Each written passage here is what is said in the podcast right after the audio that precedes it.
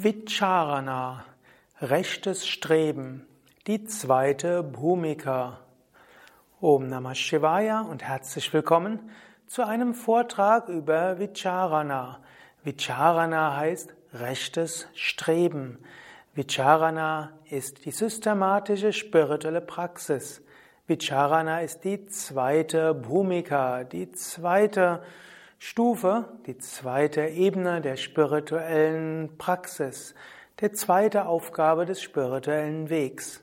Mein Name ist Sukadev von www.yoga-vidya.de und dies ist ein Vortrag im Rahmen der Yoga Vidya Schulung, der ganzheitliche Yoga Weg.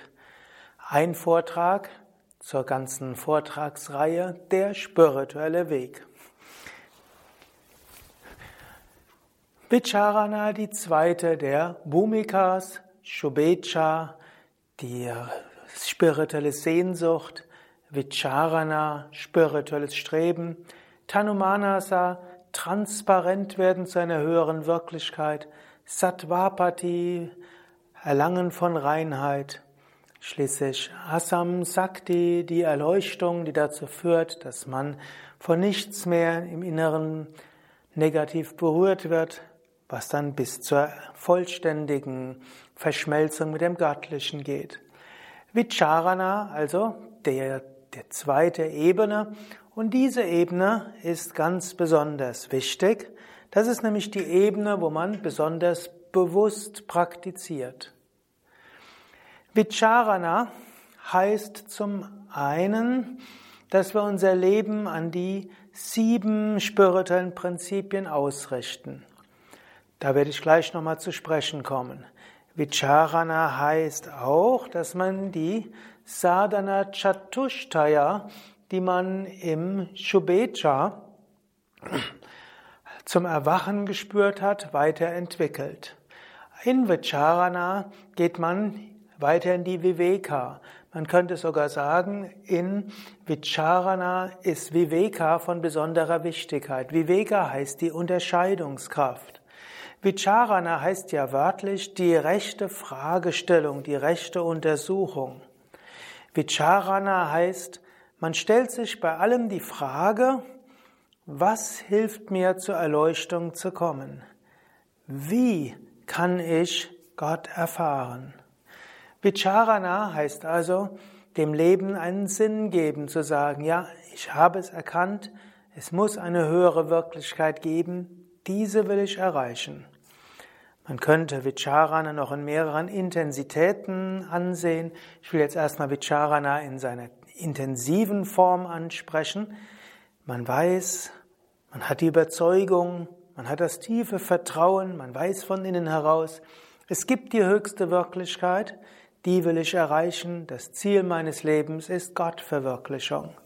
Und jetzt überlegt man, und das ist Viveka, was führt mich dorthin? Und alle Aspekte des Lebens werden vor der Frage her überprüft, was hilft mir zur Gottverwirklichung zu kommen? Was hilft mir ein sinnvolles Leben zu führen?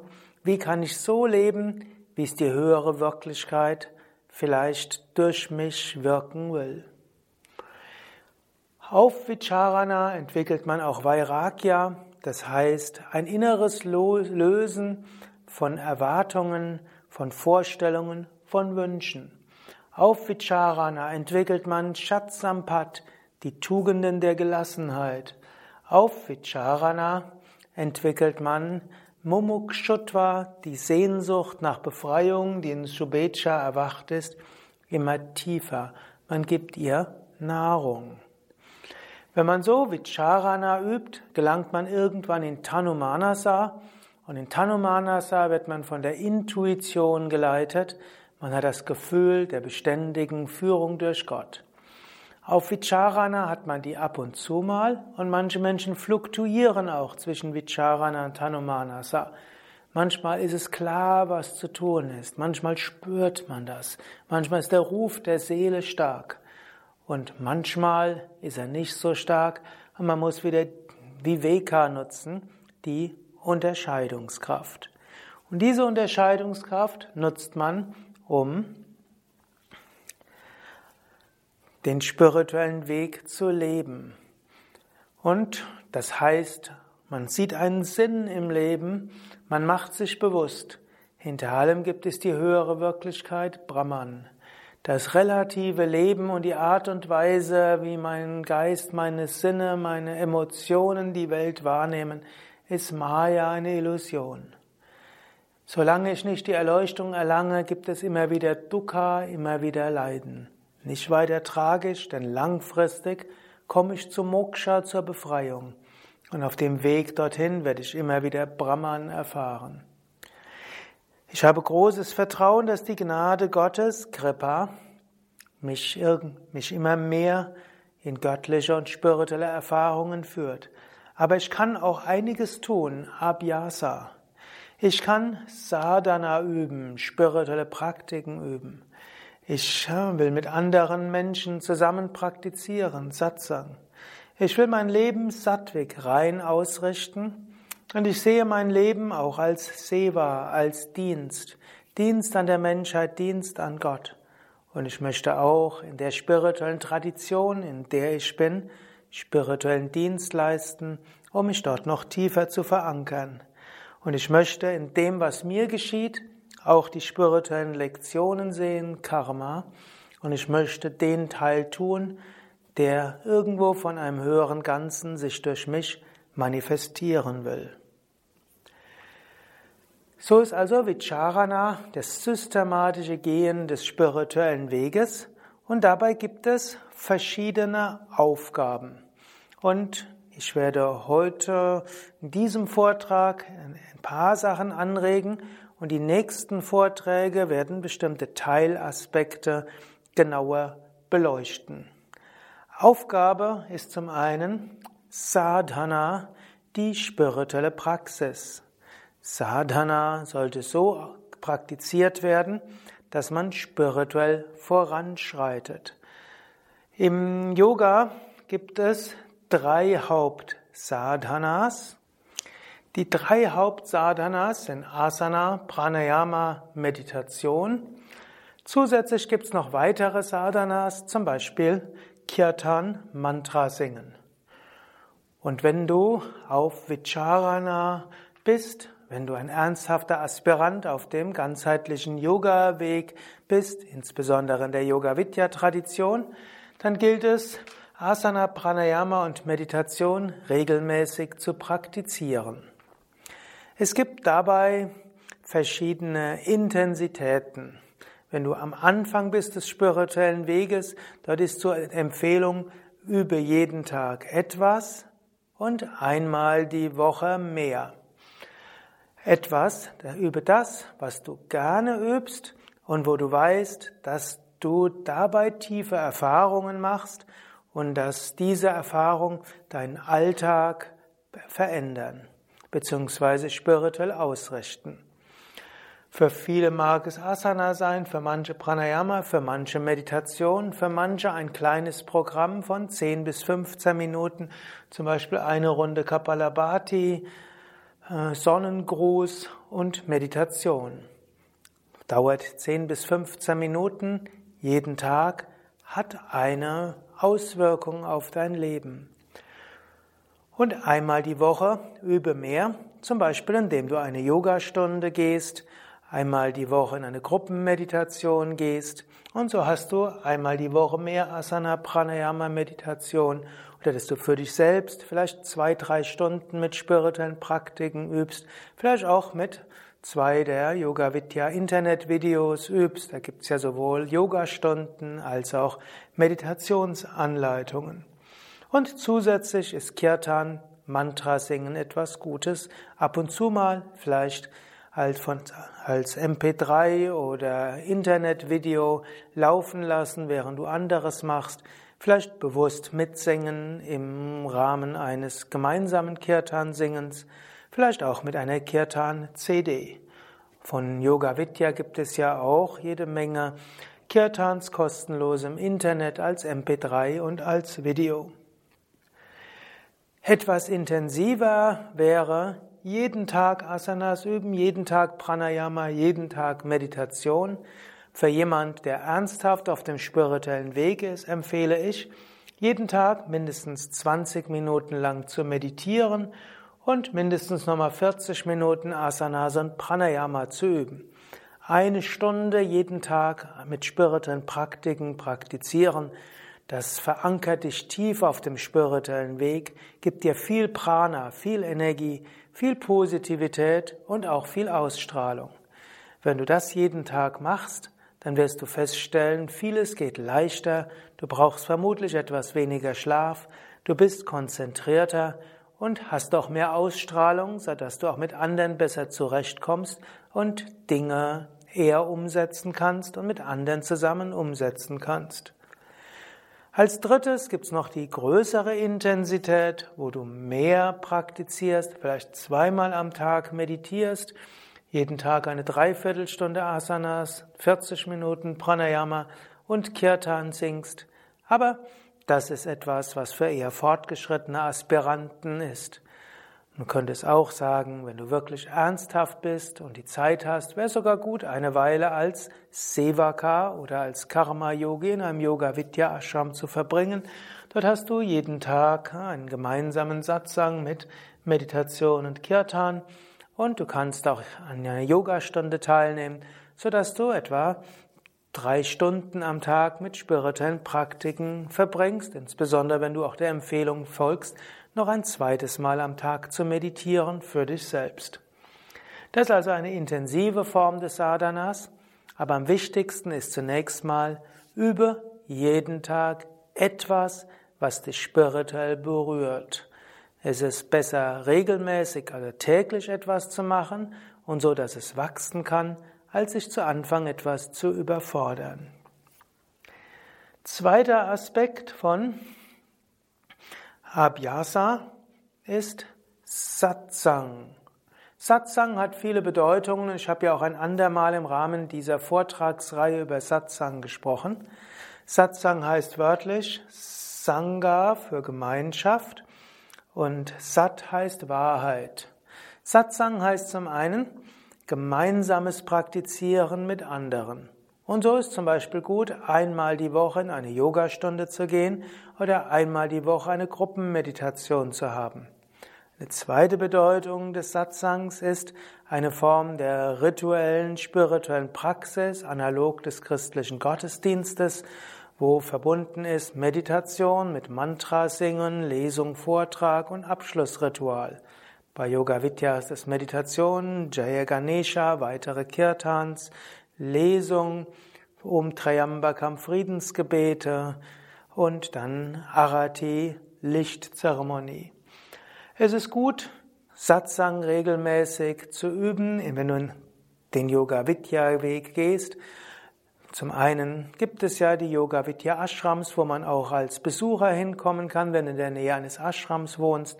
Es gibt äh, knapp 100 Yoga Vidya Stadtzentren, die typischerweise einmal die Woche oder einmal im Monat diesen Form des äh, formalisierten Satsangs haben. Und es gibt auch viele andere von Yoga Vidya ausgebildete Yogalehrer, die Satsang in der einen oder anderen Form anbieten. Und bei Yoga Vidya gibt es ja auch den Livestream mit dem Samstagabend-Satsang. Jeder Samstagabend-Satsang 20 bis 22 Uhr wird aufgenommen und live ins Internet gestellt. Du kannst das auf den Internetseiten suchen unter Yoga Vidya Satsang und dann wirst du dort fündig. Und natürlich, da es inzwischen schon einige Jahre diesen Livestream gibt, kannst du inzwischen auch vermutlich für fast ein ganzes Jahr jeden Tag einen ganzen Satsang zum Anhören und Anschauen. Wenn du willst, du kannst ja also auch dich einstimmen in ältere Yoga Vidya Satsangs. Satsang hat noch eine weitere Bedeutung. Satsang heißt auch Verbindung mit jemandem, der die Wahrheit verwirklicht hat. Sat steht für einen verwirklichten Heiligen. Das kann zum Beispiel heißen, dass du jeden Tag zwei, drei Sätze in einem spirituellen Buch liest. Zum Beispiel ein Buch von Swami Shivananda oder eine der großen Schriften geschrieben von einem Selbstverwirklichten oder einem, der von einem Selbstverwirklichten oder Manifestation Gottes inspiriert wurde, so wie die Bhagavad Gita Yoga Sutra, Upanishaden oder die Bibel oder die Werke des Buddha, Lehrreden des Buddha und natürlich auch Meister unserer Zeit oder kurz vor unserer Zeit wie die Werke von Swami Shivananda.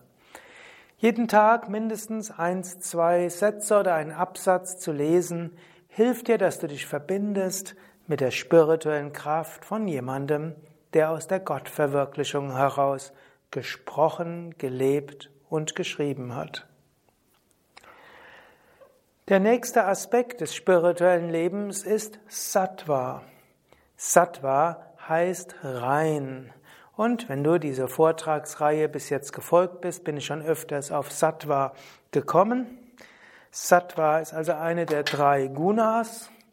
Die drei Gunas sind eben Sattva, Rajas und Tamas.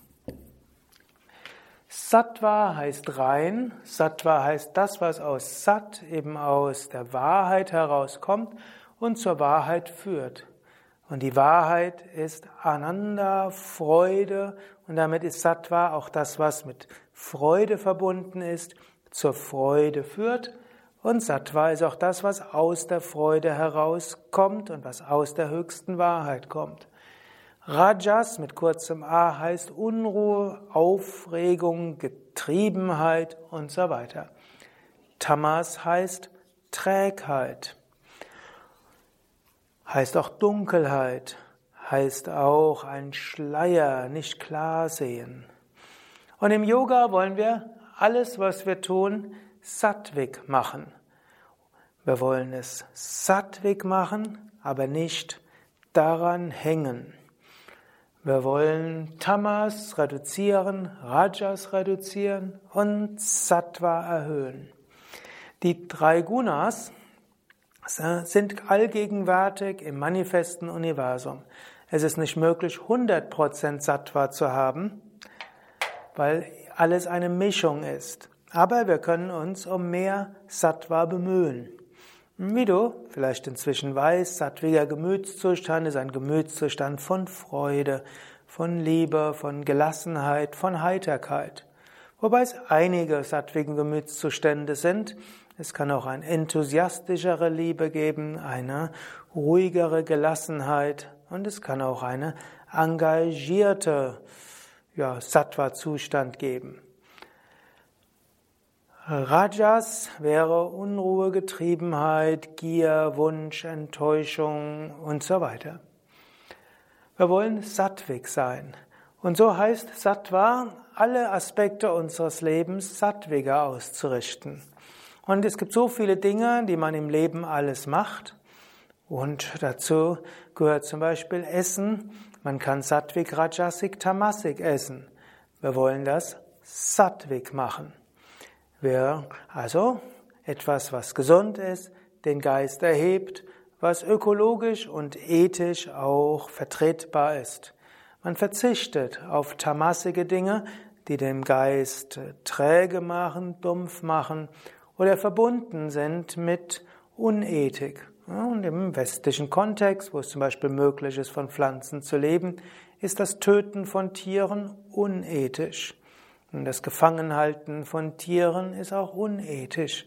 Es braucht es nicht. Wir fügen Lebewesen, führen Lebewesen Gewalt zu. Das braucht es nicht. Es mag, es mag Zeiten gegeben haben, wo der Mensch zum Überleben Tiere töten musste, vermutlich in der Eiszeit in diesen Breiten. Aber heute braucht es das nicht.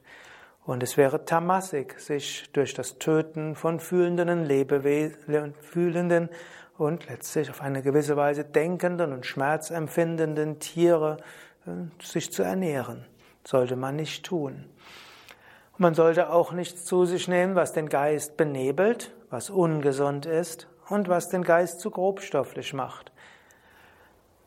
Die rajasigen Dinge sollte man reduzieren was den Geist unruhig macht, wie zum Beispiel Auszugsmehle und weißer Zucker, raffinierter Zucker und vieles andere, was durch verschiedene Prozesse hindurchgegangen ist und den Menschen unruhig macht.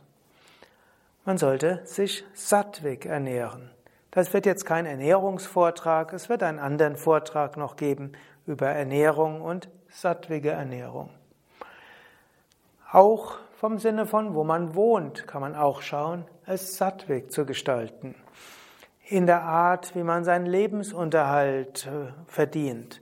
Auch das gilt es, sattwig zu machen. Wie man mit seinem Partner umgeht, mit seinen Kindern, mit seinen Eltern, mit Freunden, Bekannten, all das kann man sattwig machen. Der Musikgeschmack kann sattwig sein. Es gibt Musik, die eher dumpf macht, grobstofflich oder vielleicht auch melancholisch, vielleicht eher tamassig ist. Es gibt Musik, die die Emotionen aufpeitscht, unruhig macht, ist rajasik. Und es gibt Musik, die den Geist erhebt, den Geist öffnet, ein göttliches spürbar macht.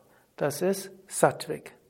Die klassische indische Musik, die Kirtan-Musik, Mantra singen, ist darauf ausgerichtet, um Gott erfahrbar zu machen in der Musik. Ähnlich auch ja, gregorianische Gesänge und andere. Auch wie man sich kleidet, kann Sattvik, Rajasik, Tamasik sein. Wie man die Inneneinrichtung gestaltet, Sattvik, Rajasik, Tamasik. Ich werde das alles nochmal etwas genauer beschreiben, aber Sattva heißt eben sein Leben ausrichten auf sattwige Lebensführung, sodass im Alltag Gott leichter erfahrbar ist. Seva heißt uneigennütziges Dienen. Und auch darum geht es auf Vicharana. Es geht darum, dass wir dienen wollen, dass wir Gutes bewirken wollen, dass wir unseren Mitmenschen helfen wollen, dass wir Gott dienen wollen, dass wir letztlich auch uns engagieren wollen, die spirituelle Weisheit weiterzugeben. Ein Mensch, der spirituell ist, wird auch innerlich den Entschluss führen, den Entschluss treffen können, möge ich Gutes bewirken in dieser Welt. Alles, was ich tue, möge davon geprägt sein, Gutes zu bewirken in dieser Welt, spirituell zu wachsen und Gott zu dienen. Auf Purushata ist auch Karma wichtig, das heißt die tiefe Überzeugung, alles was kommt, sind Aufgaben Gottes, alles was kommt, sind, sind Erfahrungen, an denen ich wachsen kann. Raus aus der Opferrolle und raus aus der Ohnmacht heraus. Hinein in das Gefühl, ich wachse durch alle Erfahrungen und Gott gibt mir die Fähigkeiten und die Kräfte, die ich brauche, um die Aufgaben, die mir Gott gibt, auch anzugehen und zu bewältigen. Und wenn ich nicht die Kräfte habe, die ich glaube zu brauchen, um eine Situation zu bewältigen, dann ist vielleicht meine Aufgabe eine andere. Es gibt ja den schönen Spruch, Gott, gib mir die Kraft, Dinge zu ändern, die ich ändern kann. Gib mir die Gelassenheit, Dinge hinzunehmen, die ich nicht ändern kann. Und gib mir die Weisheit, zwischen beidem zu unterscheiden. Eine spirituelle Einstellung zu dem, was das Leben bringt, bedeutet hier Karma. Vicharana heißt dann auch Vertrauen zu haben in Kripa, in die Gnade. Zu wissen, ja, ich werde in dem Maße spirituell wachsen, wie es für mich richtig ist. Ich vertraue auf Gottes Gnade. So könnte man also nochmals Vicharana, rechtes Streben zusammenfassen. Vicharana, Streben nach Erleuchtung. Sadhana Chatushtaya ist wichtig. Zum einen Mumukshotva, die Sehnsucht nach der höchsten Wahrheit pflegen und auch sein Leben ausrichten, diese Wahrheit zu erreichen. Viveka, Unterscheidungskraft und ständig überlegen, wie könnte ich das Leben leben, um zur höchsten Wahrheit zu kommen? Vairagya, langsames Lösen von Tamas und Rajas und von Verhaftungen im Relativen. Shatsampat, Gelassenheit entwickeln. Vicharana heißt eben einen Sinn im Leben zu sehen und diesem Sinn nachzugehen. Vicharana heißt Sadhana zu praktizieren, eine Praxis zu finden, die einem entspricht, die man auch durchhalten kann, die man regelmäßig durchhalten kann. Manchmal praktiziert man mehr, manchmal weniger, aber wichtig ist, täglich praktizieren. Satsang in einem Buch lesen, öfters auch mit anderen spirituellen Aspiranten zusammenkommen und sich verbinden mit den großen Meistern und Meisterinnen. Sattva, sein Leben sattwig auszurichten. Und ich werde in einem weiteren Vortrag über die sogenannten vier Purusharthas sprechen. Das sind die vier tiefen Bestrebungen des Menschen, die du alle sattwig gestalten kannst. Schließlich Seva. Seva bedeutet uneigennütziges Dienen, eine spirituelle Lebenseinstellung, Karma, Vertrauen auf Gottes Gnade, Kripa. Ja, soweit für heute. Mehr Informationen auf unseren Internetseiten www.yoga-vidya.de und das nächste Mal werde ich sprechen über die vier Purusharthas und den Umgang mit Wünschen und Bedürfnissen. Und das nächste Mal werde ich nochmals sprechen über die vier großen S, letztlich eine Zusammenfassung von dem, was ich eben gesagt hatte, Abhyasa. Wenn du magst, kannst du auch diesen Vortrag überspringen und dann gleich weitergehen zu den vier Purusharthas, Umgang mit Wünschen und Bedürfnissen.